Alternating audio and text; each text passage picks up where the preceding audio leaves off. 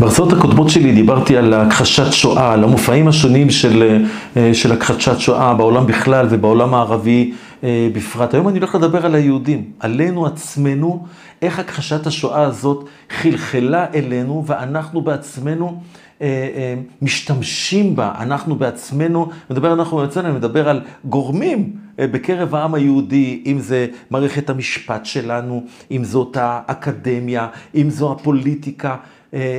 כל הגופים האלה כולם שותפים בסופו של דבר במופעים של הכחשת שואה, ובמיוחד במיוחד במופע הזה של האוניברסליזם של השואה. השואה שבעצם כולנו, כולנו נאצים. אני רוצה להקריא לכם דברים שאומר בנאום בכנסת שבח וייס ב-1986, שבח וייס שהיה בעצמו אה, ניצול שואה, והוא כותב ככה, בדבר, דבר עיתון של השמאל הישראלי שהלך לעולמו העיתון, פורסם לפני ימים אחדים מכתב, שהעיר לנו שאם אנחנו כל כך רגישים, שנהיה רגישים גם כלפי מה שעושים לערבים בארץ הזאת. הוא אומר ככה, גם כן, הווריאנט הזה של ההשוואה הקלילה הזאת, הפסבדו-אינטלקטואלית, יענו, יענו אינטלקטואלית, בין מעשה הנאצים לבין מעשינו כאן, השוואה נעשית על ידי נושאי תארים אקדמיים, החתום היה אקדמאי חשוב מאוד, איזו קלישות, איזו רדידות, איזה חוסר רגישות, איזה טמטום קיים בעצם ההשוואה הזאת. ואני רוצה לומר, איזו רשעות. יש בהשוואה הזאת. קראתי את הדברים האלה של שבח וייס, ואני רוצה לזכור אותם. לזכור מבחינת לעשות סקירה של הדברים. ולהתחיל אולי מהמובילה, מהגורו של השמאל בישראל. אגב, מי שמוביל את הכחשת השואה הזאת, צריך לומר את זה בכאב לב, זה השמאל בישראל. ואני הולך לחנה ארנדט. חנה ארנדט, אותה יהודייה אה, בוגדת בעמה, שהייתה גם חברה של מגנס, ותשמעו את ההרצאה על מגנס באחת מההרצאות שלי על...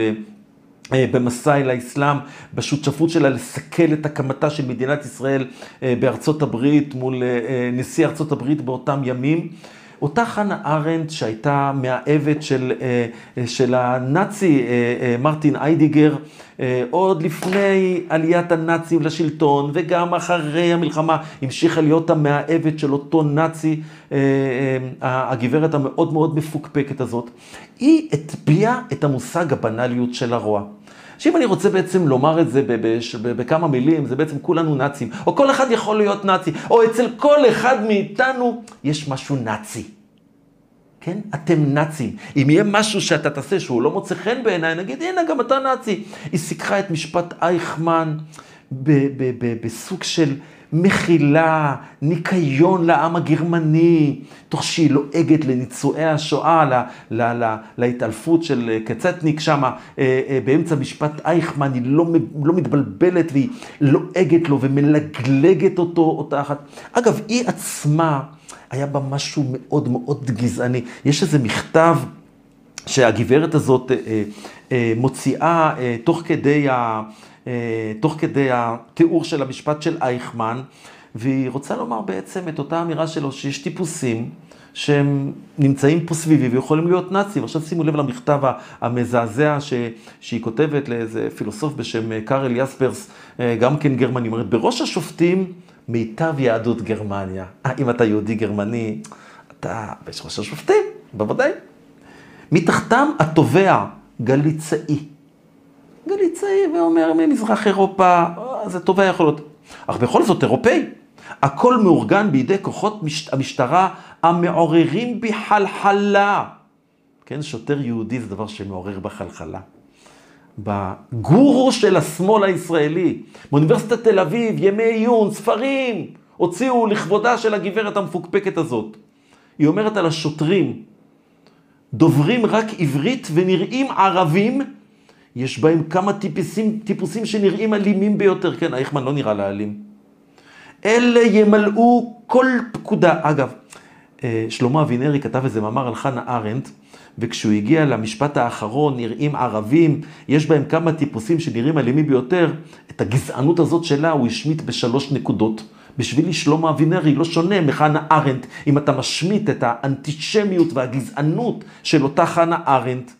ואז היא ממשיכה, ומחוץ לדלתות ההמון האוריינטלי, משל היינו באיסטנבול או בכל מדינה חצי אסייתית אחרת, כן? זה, היא, היא הגיבורה שבעצם הנחתה והובילה את האמירה, הנאצים הגרמנים אינם שונים משום דבר אחר. האירוע הזה יכול להתרחש בכל מקום ומקום. הייתם מצפים שאמירה כזאת תהיה מחוץ לגדר, שפוליטיקאים שלנו והאקדמיה שלנו לא תחבק אותה. אז תתפלאו לשמוע שבדיוק הפוך. היא נחשבת גיבורה, מובילה, הספרים שלה נלמדים, הם בתוכנית הלימודים של הילדים שלכם בבתי הספר. לומדים את חנה ארנדט, את הגזענית הזאת, האנטישמית הזאת, שפעלה נגד מדינת ישראל, שאומרת שהשוטרים הם יותר גרועים מאייכמן, כי עליו היא מביטה בעין טובה, היא הופכה להיות גורו. לדוגמה, מכון ון ליר, מכון שבעצמו עוסק בשנאת ישראל באופן אובססיבי, הוציא ספר שנקרא השואה והנכבה. יש לו שני אורחים, בשיר בשיר ועמוס גולדברג. בהתחלה הוא כותב, אין מה להשוות, יש מה להשוות. שם הספר, השואה והנכבה. למה לא השואה והשוקולד? למה לא השואה ו- ו- ומשחק דמקה? מה זה השואה והנכבה? זה בדיוק השם. ככה מייצרים תודעה. אנחנו עברנו את השואה מידי הנאצים, ואנחנו עשינו שואה לערבים. שמעתם את הזעקה הזאת של שבח וייס? מה ההשוואה הפסיכית הזאת? מאיפה באה ההשוואה הפסיכית הזאת? אבל אז אתם שומעים פתאום, אה, אגב, צריך לומר על אייכמן, שהיא אמרה שהבנאליות של הרוע, לימים יצאו ההקלטות של אייכמן, שהוא אומר שהוא לא מתחרט על דבר, ושאם הוא מתחרט, זה שהוא כשל במלאכתו, כי לא הצליח להרוג עשרה נקודה שלוש מיליון יהודים, אויבי העם הגרמני. היהודים מסריחים משום, כל מיני דברים כאלה, התבטא אייכמן, שהיא אמרה, לא, הוא רק היה בורג. היא קנתה את, ה, את, ה, את ההיתממות הזאת שלו. ממש לפני שנה, יולי 2021, אה, יאיר לפיד, ראש מפלגה די גדולה בישראל, אפילו ראש ממשלה חלופי, כן? נותן נאום במסגרת הכינוס השביעי של הפורום הגלובלי למאבק באנטישמיות, נאום שהוא כולו הכחשת שואה. אומר, הגיע הזמן שנתחיל לספר את הסיפור הנכון על האנטישמים. הגיע הזמן שנגיד לעולם בפני מה אנחנו ניצבים. האנטישמים לא היו רק בגטו בוטפסט. אבא שלו בא מהונגריה. האנטישמים היו סוחרי עבדים שזרקו מספינות עבדים למי האוקיינוס, עבדים כבולים בשרשראות. יש דברים שקשה לקרוא אותם. אנטישמים זרקו סוחרי עבדים, האנטישמים בני שבט האוטו ברואנדה שטבחו בני שבט האוטו, דברים נוראים ואיומים. אבל זו אנטישמיות. תשמעו את ההרצאה הראשונה שלי, שאני נותן הרצאה מהי השואה, החסלנות של השואה. לחפש יהודי בכל פינה ופינה בעולם, וצריך לבאר אותו ולשרוף אותו ולהשמיד אותו, גם אם הוא תינוק בן יומו וגם אם הוא זקן בן שמונים. תמשכו את הדברים, האנטישמים קנאים מוסלמים שהרגו בעשור האחרון יותר מ-20 מיליון מוסלמים אחרים.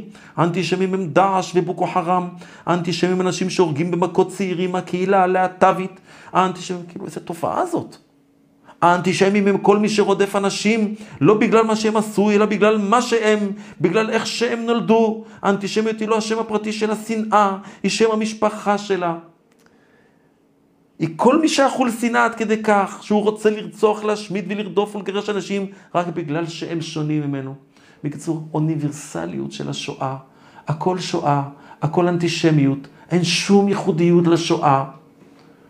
זה דברים שלא בן ארי זעק עליהם. זעק עליהם ניצול שואה בשם שבח וייס, מי שהיה גם פרופסור באוניברסיטה, פרופסור שבח וייס.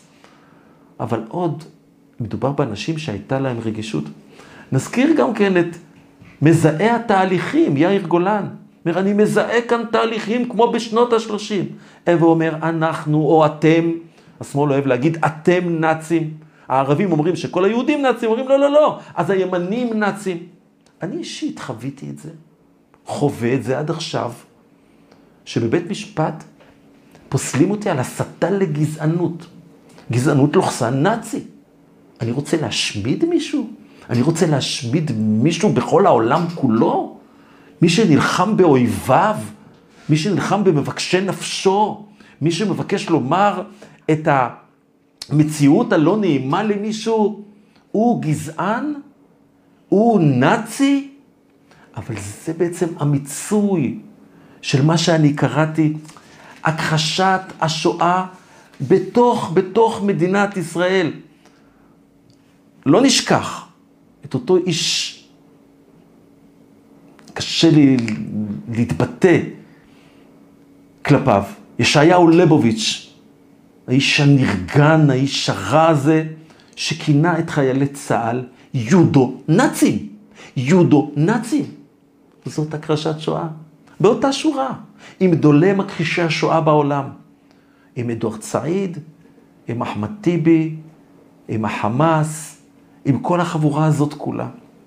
אסור לנו להשלים עם זה. אסור לנו לקבל את זה ולעבור על זה לסדר היום. בסופו של דבר, להפוך את הקורבן לרודף, זה בעצם אחד ממעשי העוול הנוראים ביותר שיכולים להיות במציאות. לכן ההרצאות, סדרת שלושת ההרצאות האלה שנתתי כאן, על הכחשת השואה, הם חובה עלינו ללמוד אותם. אם אנחנו מורים, אם אנחנו קצינים, אם אנחנו כל מי שמעביר מסר לדור הבא. הכחשת שואה היא בעצם הכנה לשואה הבאה. היא הכנה להשמדת היהודים. מי שאומר עלינו שאנחנו נאצים, הוא כנראה רוצה לעשות לנו את מה שהנאצים עשו לנו. נדע להיזהר ממנו.